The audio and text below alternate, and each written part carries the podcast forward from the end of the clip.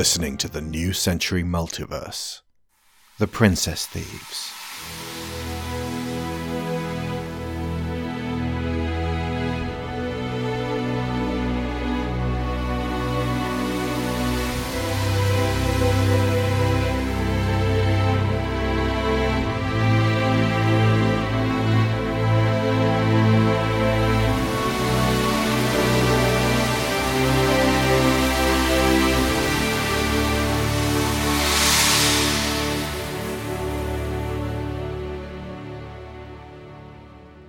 Chapter 25 The March West. Viola was weakened to the point of death, and Oberon rushed in to catch her.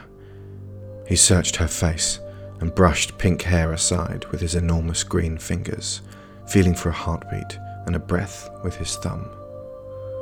Her eyes flickered open, and she could not speak, but gripped the dark green leather of his coat. No!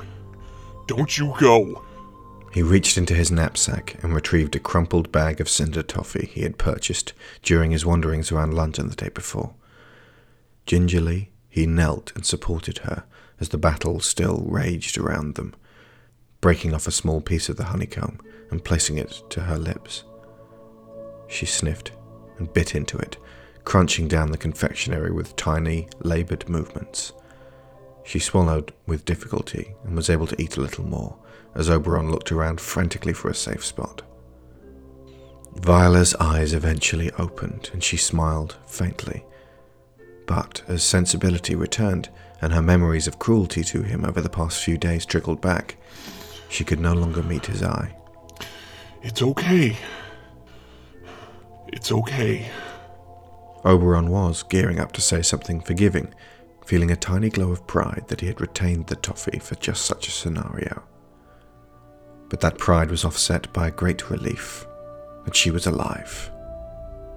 At this exact point, several hundred yards away, they saw the Dragusha's path towards the exit being barred by pike wielding watchmen. These heavies jabbed at Ajax, who turned Lavinia away from them, shielding her with his back and bellowing in pain as the points stabbed into his flesh. Oberon roared in dismay, and still cradling Viola, he pulled himself to his feet and charged across the battlefield, readying his club with his free right hand. Gwen, Mortimer, Nightwind, Merlane, and I joined them as they went. As one, we tore into the spearmen, splintering their weaponry and laying waste to their bodies in a hail of blows, bullets, fire, and spells. Our movements were chaotic, but there was some semblance of coordination. Finally! An irregular pattern of erratic turnabouts and ferocious retribution. Myself and Mortimer dodged and weaved around, confounding the heavies and targeting their vulnerable areas, aided by Viola and protected by Merlane. Gwen and Oberon flattened and broke the men, bodily flinging them far out over the quayside and into the Thames, clearing the pathway so that everybody could escape the tower. It should go without saying, but I'll say it anyway. At the very least, two of them were hideously gored to death with my golden armor piercing horn. Since Boltus had entered his eternal sleep, and with the last of the watchmen at the gate now thoroughly gone or dead or surrendered, the battleground began to clear, and the thieves regarded one another. The weight of this effort threatening to overcome their exhausted frames.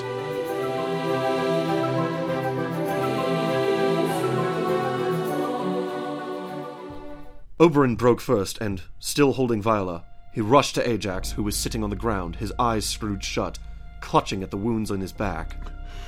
Easy, big guy. You did real good. The family are all alive. Hurt. I know, buddy. We're gonna help you. Hurt.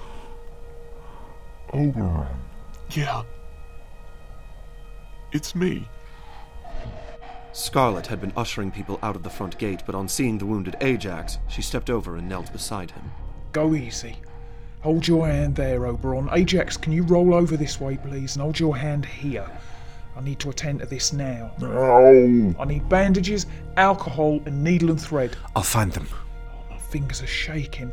I can't hold a Dwight needle. You, Me? Yes, you're going to be my hands. Here.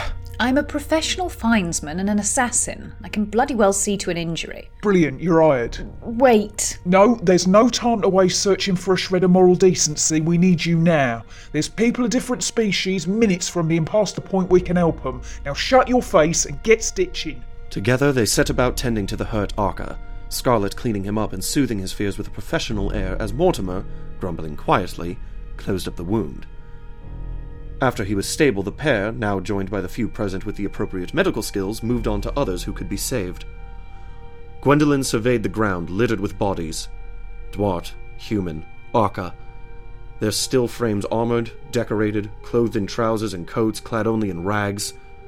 They had been beaten, or burned, or stabbed, or choked, or crushed. None of these differences seemed to matter now. The main contrast that hit her hard was between the living and the dead and those injured and hovering on the cusp. This cannot be for me. What? I will not have this be the way of things. If you choose to oppose your father, people are going to die, no matter what. Well then, I shall have to find a way to minimize this. Then I shall do what I can to help you. Melaine, the sword. Does it mean. I mean, I didn't even really think about it too much. I was so intent on saving Robin, but. Am I Queen of Britannica now? No. Oh. Oh dear. Strange women living in ruins distributing swords is no basis for a system of government. That's what I thought. What I was guarding was the literal power it would bestow. That's why I placed such a complicated enchantment on it. Arthur was already the heir of a king. You, sadly, are not. What am I then? You tell me. Right. I shall. Not far from where they stood, Robin found Mortimer and handed her some more needle and thread. So I've been told you didn't betray us. Impossible to talk now, holding this fellow's spleen in my hand. Would you like some help? Well, obviously. So they set about saving a few more lives as the ravens circled the ramparts, their eyes on the unfortunate dead who would become their next few meals. Oberon sat between his brother and Viola, who had propped herself against the wall with the bag of cinder toffee in hand. She offered it to Oberon and Ajax, and they quietly crunched upon its contents, feeling a glimmer of comfort in their strength returning. Viola spied Gwen marching out before the crowd that had assembled in front of the tower, made up of survivors from the brawl and newly arrived Londoners who had filed in from Lower Thames Street to see what the commotion was. I flew down to walk beside the princess. I'm going to Westminster Abbey. Who else fancies a walk through London? About 400 hands went up.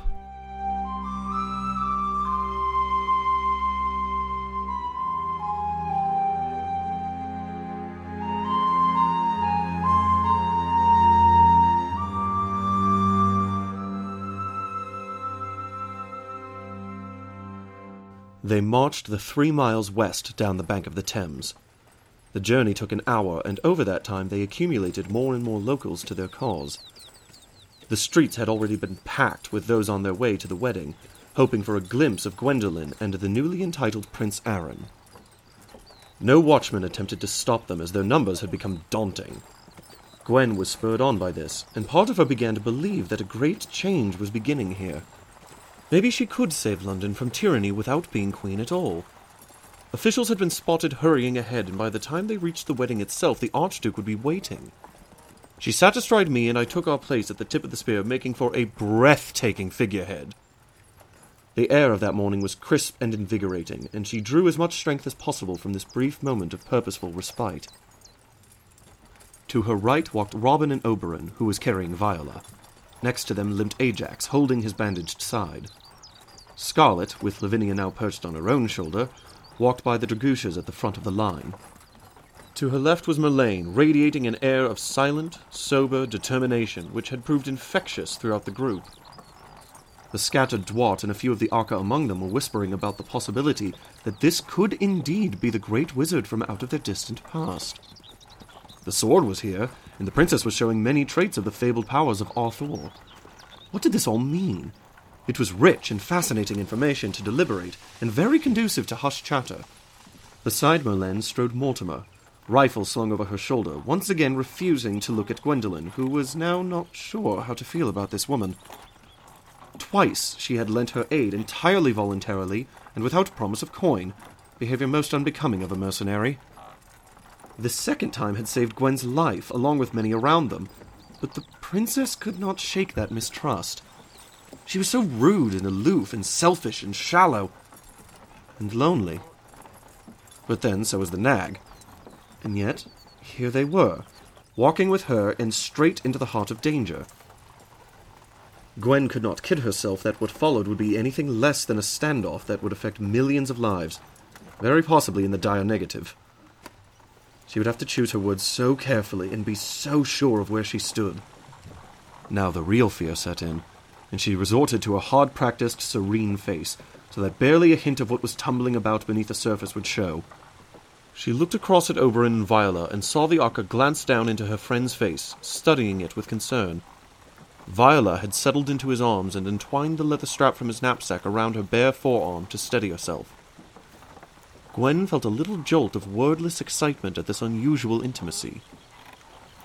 They turned right at the clock tower, beside Westminster Bridge, moved down the Queen's Walk, and came up against the crowd that had already gathered round the Abbey, proceeding, as those assembled parted before them, onto Broad Sanctuary at the end of Victoria Street. It was around twenty minutes after nine bells. Gwen had heard Big Ben chiming a while back as they traveled. At this point, had things gone differently, in another timeline, she would now be emerging into the sunlight with Aaron by her side, unhappily married. At this exact moment, Princess Gwendolen emerged from the doors of Westminster Abbey, Aaron by her side, her face a picture of composure, radiating happiness. The two Gwens locked eyes, and Simon's heart leapt, ever so slightly smudging his glamour, which Viola had been holding the whole time. Both had performed their roles magnificently, even as Viola slumped down near dead back at the tower, even as Simon said, I, I do. do. Prince Aaron looked at Gwen astride a black, winged unicorn, with what appeared to be half of London at her back. He glanced at the Gwendolen by his side and bellowed, What is the meaning of this?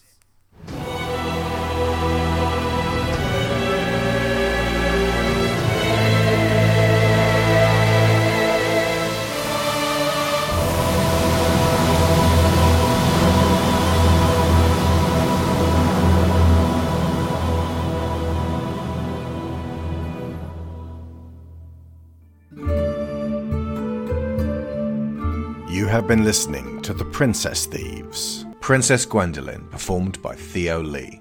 Viola, performed by Laureta Sela. Robin and Archduke Coriolanus, performed by Alexander Shaw. Lord Aaron, performed by James Batchelor. Simon, performed by Paul Davies. Nightwind, performed by Spencer Leeb. Ajax, performed by Alasdair Stuart. Mortimer and Scarlet, performed by Sharon Shaw. Oberon, performed by Matt Wardle. Merlane, performed by Maureen Foley. The Princess Thieves theme was Arrival by I. Sazonov of Shockwave Sound. Ancient Heroes, performed by Clynos. Canon in D major, composed by Pachelbel. Here arranged by Kevin MacLeod, who also composed Past the Edge, Frozen Star, Lost Frontier, and Angevin. Many soundscapes provided by Tabletop Audio and ASMR Rooms. The New Century Multiverse is funded by Patreon, and our $15 sponsors get credit every episode, so thank you to Aaron Lacluyze, Abel Savard, Alex Brewington, Angus Lee, Benjamin Hofer, Bryan Novak, Cassandra Newman, Chris Finik, Christopher Wolfe, Ciaran Dachtler, Conar Kennedy, Dan Mayer, Daniel Salgueiro, Dan Hoeppner, Dave Hickman, David Shealy, Finbar Nicholl, Frankie Punzi, Greg Downing, Jamas Enright, Jesse Ferguson, Joe Crow, Joel Robinson, Johan Claesson, Joe G, Josh Wasta, Kat Essmann, Kevin Veighy, Lorraine Chisholm, Matthew A. Seibert, Michael Haskell, Robbie Crow, Sarah Montgomery, Tima Helaz Hardio, Tim Rosensky, Timothy Green, Toby Jungius, Tom Painter, Trey Contreras, and Valencia Burns.